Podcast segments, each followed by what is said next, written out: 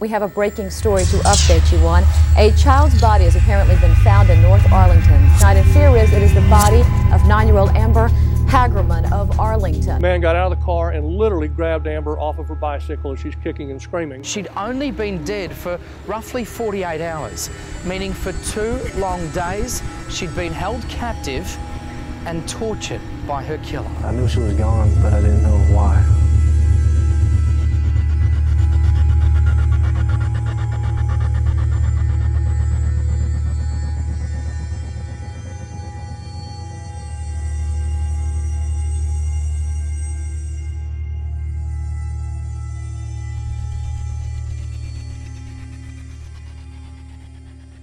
Hey, Steve, how's it going, man? It's good, good, good. How about you, Eric? Pretty good. I've been looking forward to today, and just kind of curious on what we're going to be discussing. Well, I was thinking we'd do the Amber Hagerman. You know, Amber Hagerman, the murder, is 20 years old this year. Right, indeed. 96, I think, is when that happened. Yeah, right? 1996, and this has got to be one of the worst things that a parent could ever go through, the death of a child, and sadly not to God's will, but by the hands of pure evil. Yeah, it's crazy what the human can do against humanity. I think the worst thing about this case is, and we're going to get into the details here in a second, is that the killer is still at large.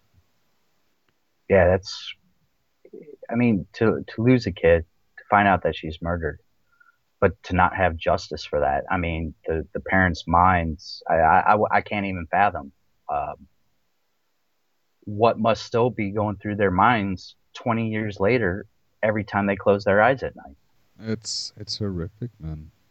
So let's go ahead and get into this. So January 13th, as we said, 20 years ago, 1996, Amber Hagerman, she was 9 years old. She went to her grandparents' house. Her and her 5-year-old brother were in Arlington, Texas, and they wanted to go riding their bicycles. Her mom apparently said, you know, look out for your little brother. And she said, sure. And her and her little brother, Ricky, who was, I think I said already, 5 years old. 5 years old. Rode around the corner into a vacant supermarket parking lot, and 7 minutes later, Ricky came back, more or less told his mom that she had vanished, and the grandparents and the mother, Donna, you know, started looking for Amber. It's just tough, man. Yeah, I mean, really, it's mind blowing. You begin to look, but. Like, what are your first thoughts? Is she playing, you know, is she hiding on purpose? Is it like a hide-and-go-seek? Is she playing a game? Well, you know, being a parent myself, I would think the first thing I would think is my child was injured. Right. And then I would go to what you're saying, the kid's playing games on me. And then I would go to my child was taken. Right. As we know in this case, she was, but there's a couple weird things about this case is that, you know, she's a child. She's 9 years old. So thank God. And I don't know why this took so long to happen. In 1990, there was the National Child Search Assistance Act. Right. Which makes it mandatory for police forces to automatically respond to missing children. Why did it take till 1990? I don't know. Why did it even have to be? Why did there even have to be an act and stated to obligate police to do this? I mean, maybe, you know what we think about a lot of times? Sorry to interrupt you, but we think that 48-hour waiting period thing. Right. Yeah, we do. And that's what takes us away. This act took that away for children, not for adults, but that's not always true either. Right. Yeah, you know, I know it's a sidebar from the whole story, but that's what happens, I guess, sometimes when you discuss things. But why would there even have to be an act or, you know, a minimum waiting period for anybody? Yeah, I agree with that, too. I guess because of runaways. But a 9-year-old kid is not going to. Right. And if they are just running, then there's something wrong with that household. Yeah. So I just don't know why there has to be laws for certain things when people should just do it. Just do it. Well, thankfully, because of this law, though, right. The cops, the FBI, they were there within minutes. Right. And they started doing a house-to-house search, and they found a guy, Jimmy Kevell, or Kevell, I guess, who had actually seen Amber being taken. And this is how they knew she was kidnapped. He said she screamed once and was kicking as a white or Hispanic male took her and put her in a black pickup truck. Crazy. So, of course, the cops, going on this information, started looking for the black pickup truck. This is Texas, Arlington, Texas. I'm sure there was probably tens, if not hundreds, of black pickup trucks. Right. Yeah. They didn't find her in a black pickup truck. 4 days later, though, a man walking his dog found her body in a creek bed that was about 5 miles from her home. Her throat had been slashed, and she was nude. Mm. The police identified her, thankfully, to what I think most schools should be doing, is they matched a thumbprint from a school safety card right to her body, and I think that's very important that all parents go ahead and take that opportunity in schools. Mandated. I mean, I remember when I was in elementary school before my mother's passing, I remember getting fingerprinted, and it was on a school safety card. I mean, thankfully, this is a little bit, justice is the wrong word, but this is what allowed the parents to have her daughter brought back. Right. And be able to say, yes, that is your daughter. The bad thing, though, is that, she had been dead for 48 hours, but missing for 4 days. Is what the medical examiner said. This means she'd been kept captive for 2 full days.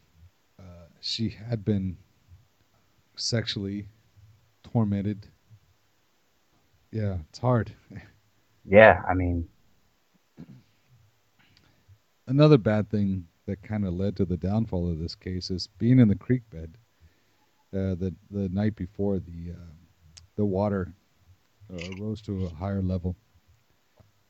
It's believed, though, because of the rising of the creek bed, her body had actually been washed down some.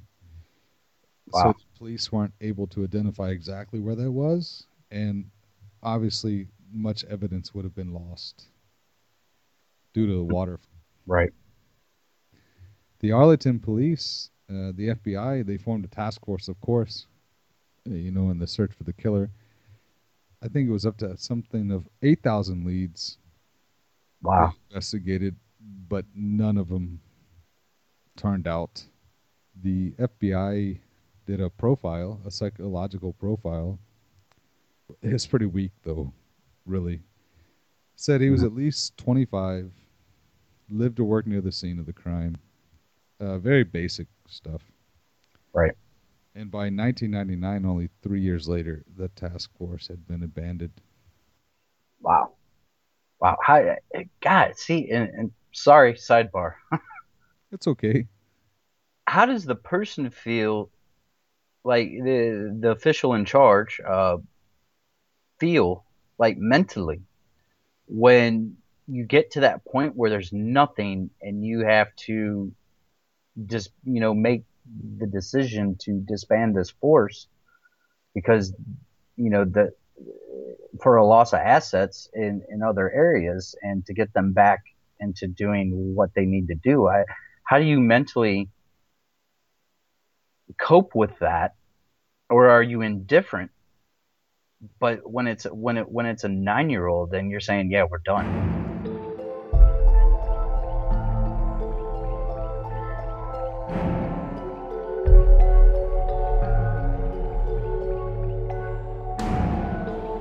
When I came to the homicide unit in 2004, I continued to work the case with Detective Jim Ford, who was the lead investigator on the case. He was the lead investigator on the case from the first day of the investigation. When Jim Ford retired in 2010, I was assigned to take over as the lead investigator on the case, and I've had the case assigned to me since that time. Even though this case is 20 years old, we usually get several tips a month, and we receive those tips whether it's by a phone call, through Crime Stoppers, or through the Arlington Police Department email system. We still treat each lead as if it may be the one that'll break this case.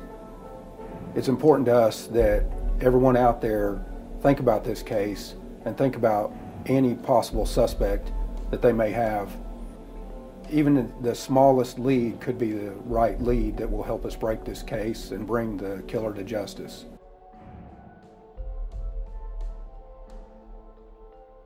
Well, you know, I watched a lot of videos on this thing, and the cops that are investigating, there is still an open investigation. There's just no task force any longer. I think the cops that are currently investigating this crime are wholeheartedly into it. They want to make it happen. But unfortunately, bad things continue to happen. Right. That's true. You can't let things pile up, you know? Very true. And you need to put your resources in other places. It's tough. It's like the Adam Walsh case, too, you know? Right. Which, funny enough, we're going to get into later because of that law we talked about earlier. You just got to... I think the police have to prioritize certain things. And right. You come to a point where your assets are better utilized somewhere else, unfortunately. I mean, we're all used to it, being with what our previous occupations used to be. But still, how did, you know, just the weight, I guess is what I'm getting at, the weight that person, you know, he has to make the decisions to reallocate his resources to things that are happening in the, you know, time now. But how does he mentally, like, you know, do that? Because I mean, personally, for me, if I had to do that, and it's like almost saying like I'm giving up, or, you know, even I know I'm not, but it's like I'm taken away from it. And this action that I'm taking, you know, even though it's for the good, I got that one family that is going to be impacted by this. For me, it would be hard to do. Yeah, I mean, we've seen it on a lot of TV shows where cops say, you know, I won't retire until I solve that case, but you know, I'm not talking true crime TV shows, right. Not just some fictional thing. But sometimes it doesn't happen. Yeah, crazy. I don't know at what point, you know, do you not help someone else because you're so stuck on helping someone else? Right. Obsessed by it, almost. Yeah. I think it's got to be a difficult job for a detective. It has to be. I wouldn't be able to do it. I really don't think I'd be able to do that.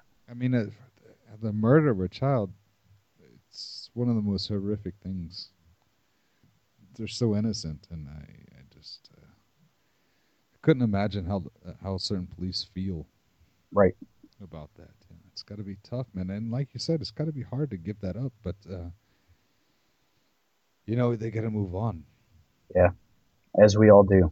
But this case isn't, like I said before, it isn't closed. It's still an open case, and there's still investigators investigating it. And they get leads monthly is the last word I heard. Wow. Still, they don't have the killer. But there have been certain suspects throughout the years, though. Right. It started out with three different people.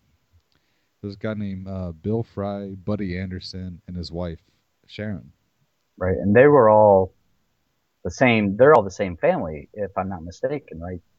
Buddy was the stepson of Bill Fry, yeah. So okay. More or less, yeah.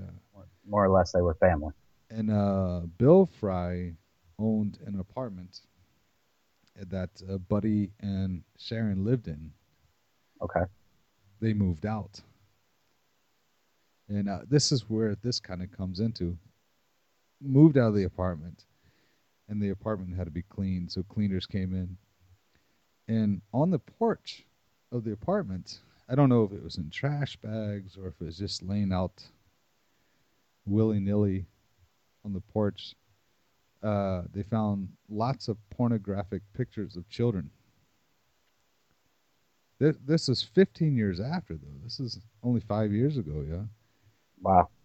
So they get arrested later on because the cleaners reported that these pictures were there. Police tracked them down, Buddy and Sharon, that is.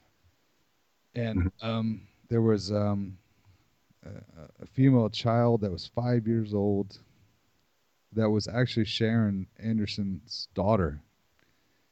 So, I mean, it was just madness what was going on. Right. And they lived not far away. It was about an hour's driving distance to where the murder of Amber Hagerman took place. Wow. With the child pornographic pictures and the location, there was some thought that maybe there was a correlation. They never found any evidence with Buddy and his wife Sharon. But the good thing is, because of the pictures that were found, Buddy... he was charged and found guilty with using a person under the age of 18 to engage in explicit conduct. He got 30 years. Not enough. Yeah.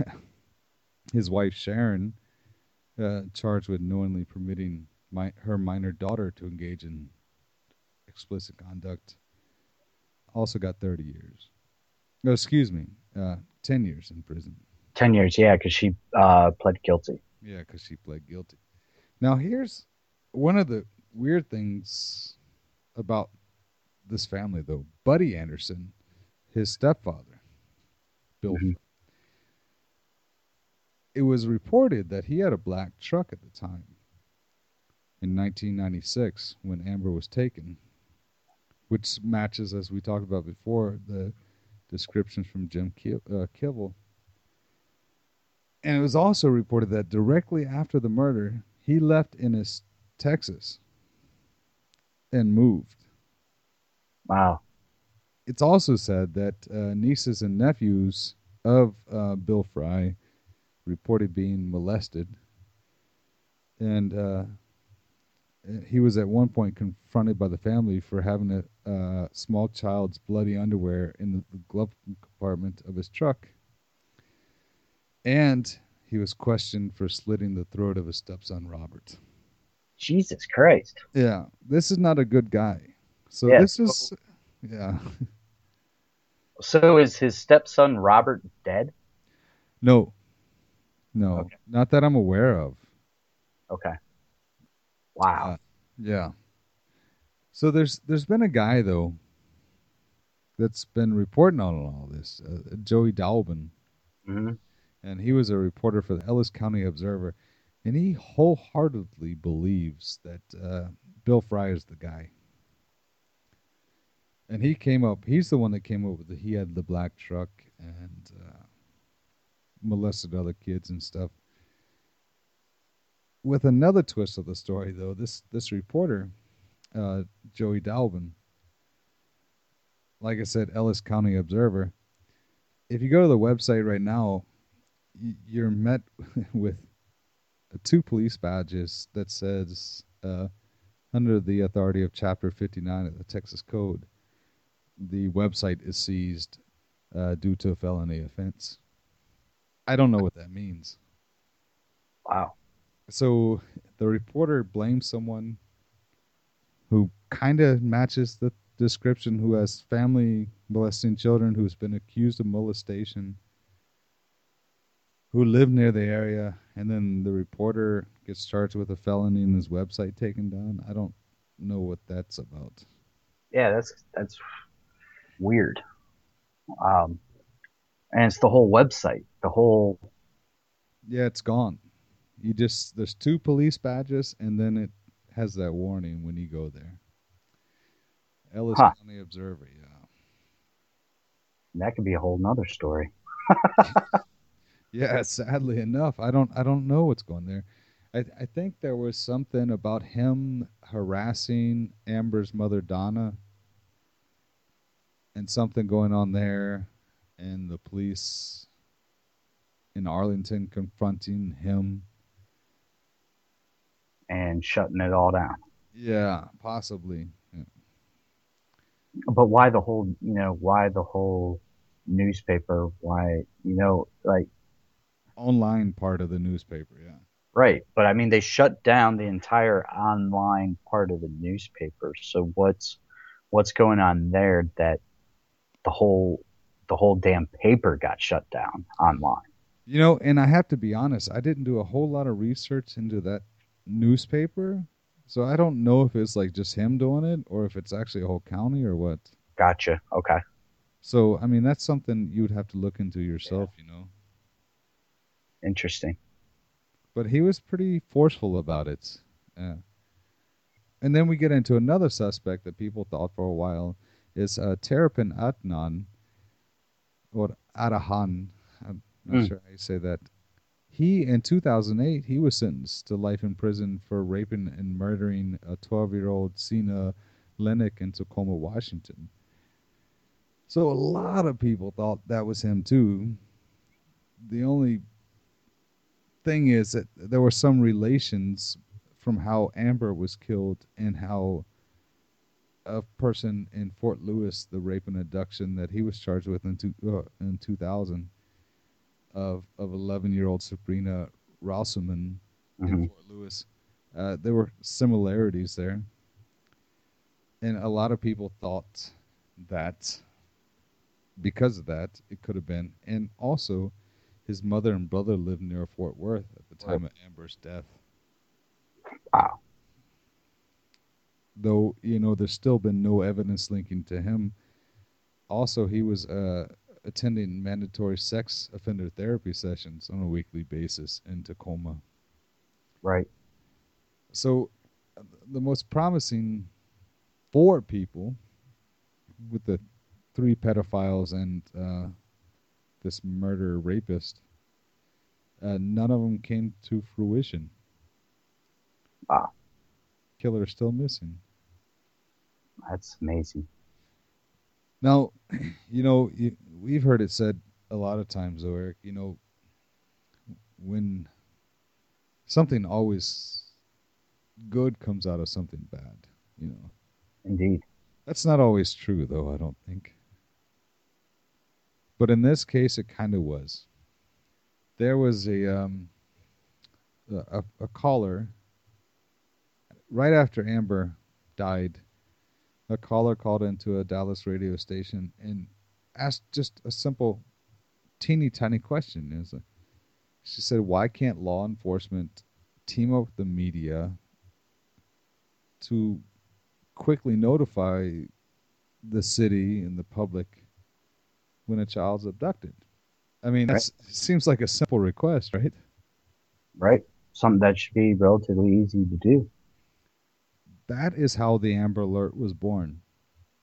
Because of that one simple question, answering, why couldn't somebody say, somebody saw this black truck and with a white or Hispanic male with this little girl. Why can't we have an alert system to send it out to the public?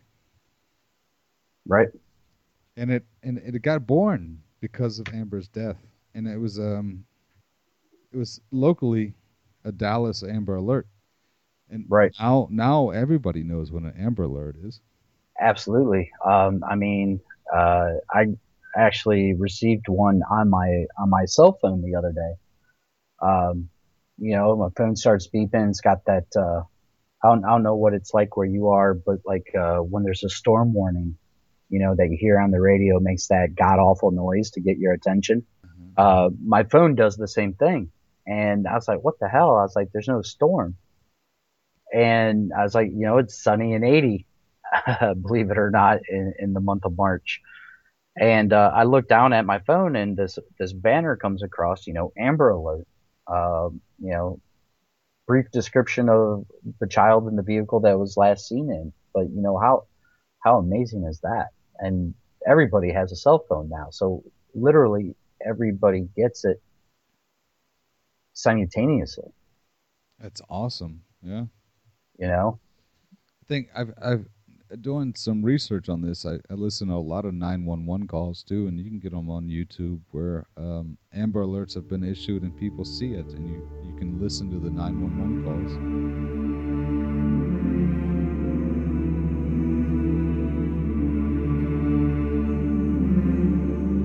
What's your emergency?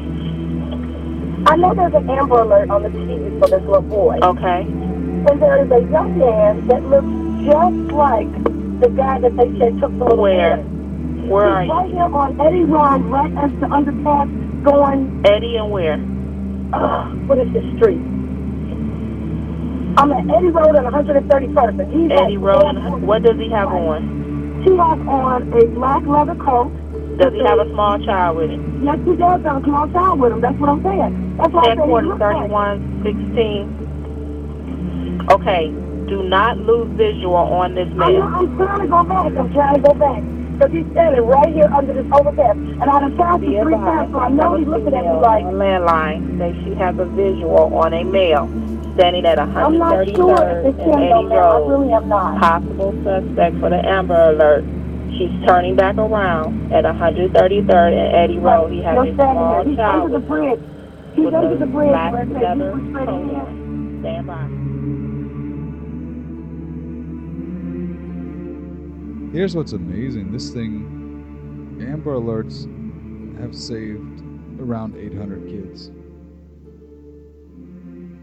That's amazing. 800 kids is, I mean, it doesn't sound like a lot, but... There would be 800 that may have never been found if it didn't exist. Yeah. And, you know, if you... The reason I say 800 doesn't sound like a lot is because if you really start looking at the numbers, you know, even according to the FBI in 2015, this is going to blow your mind, man. In 2015, there were 460,699 entries for missing children.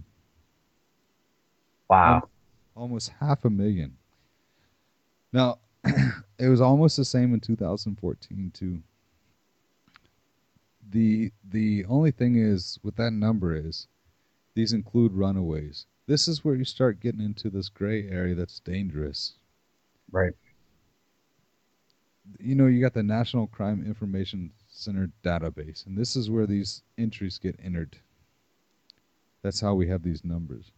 Right. But when you have almost 500,000 kids missing, if you have a runaway, let's say a kid runs away 5 times in 1 year, mm-hmm. and the police are called. Every time the kid runs away, he gets entered into the database. Gotcha. Does that make any sense? So yeah, absolutely.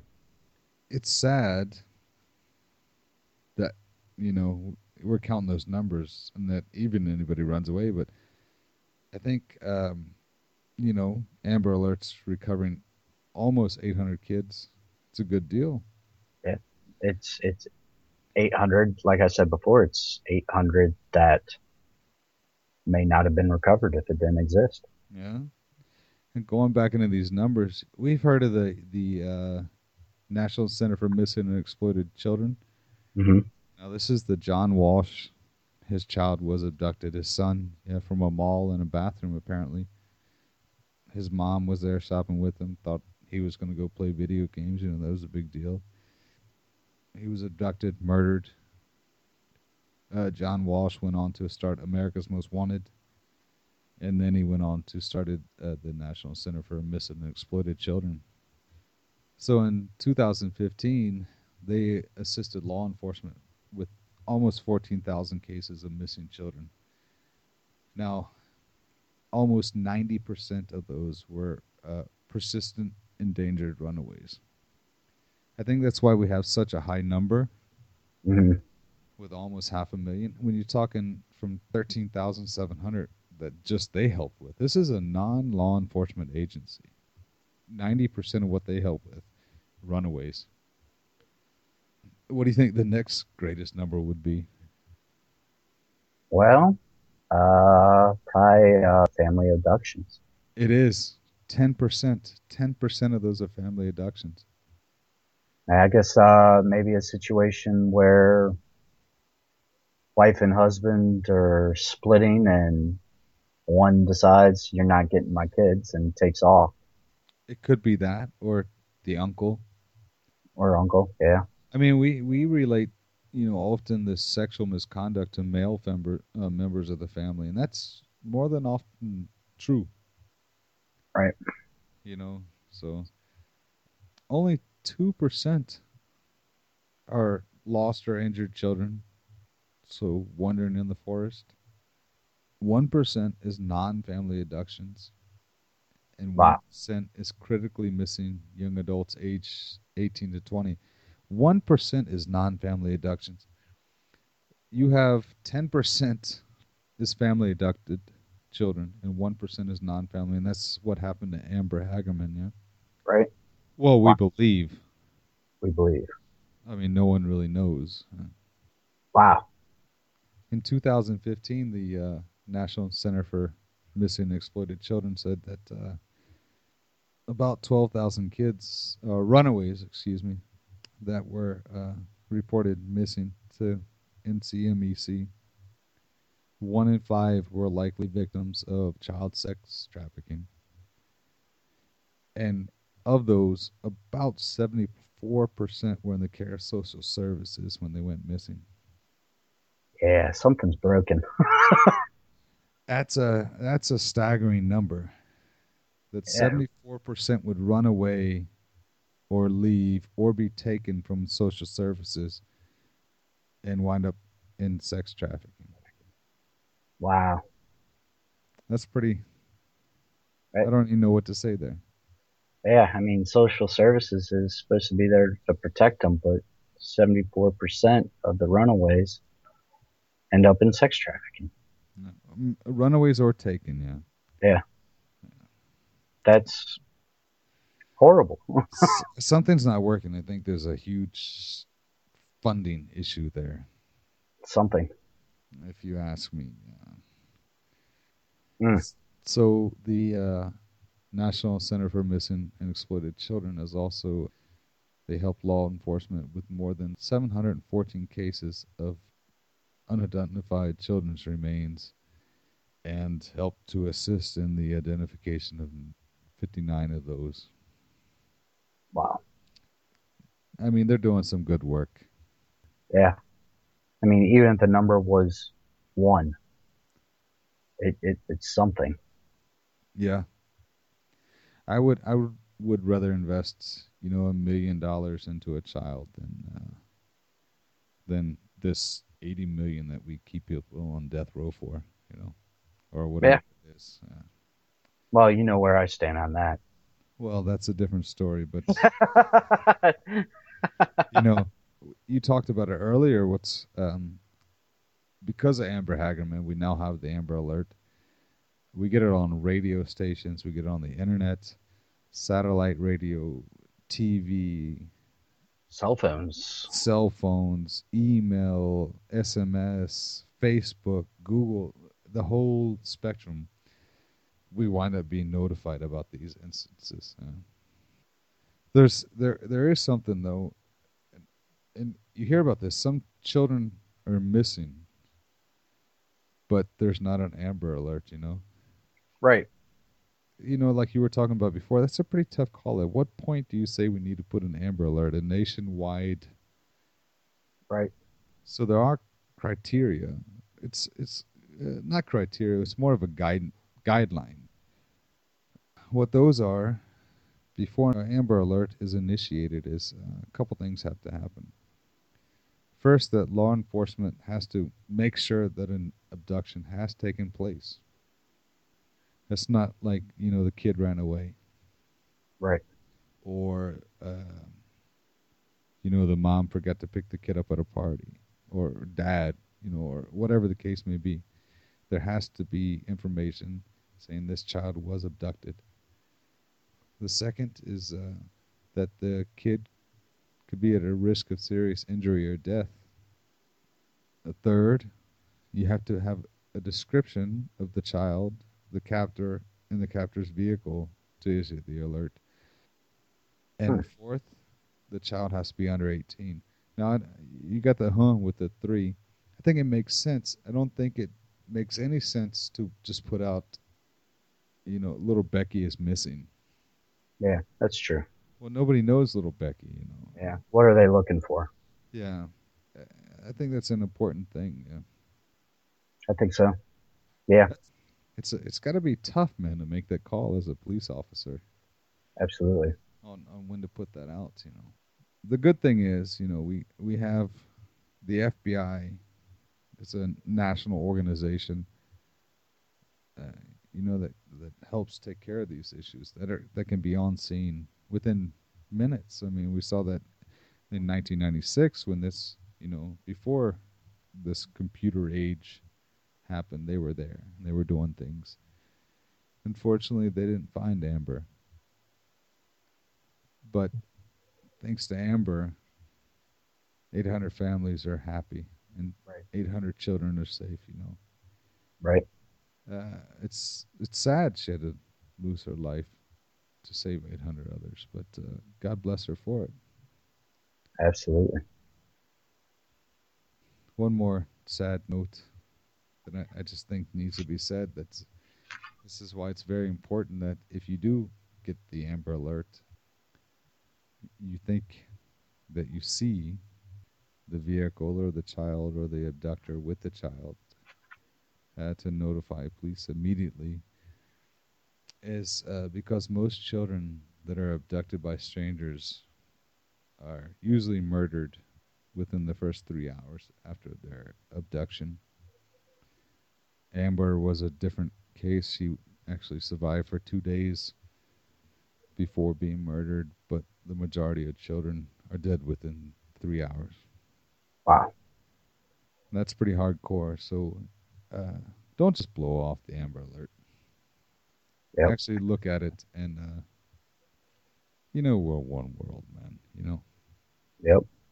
Better to say something and be wrong than to not say anything and be right.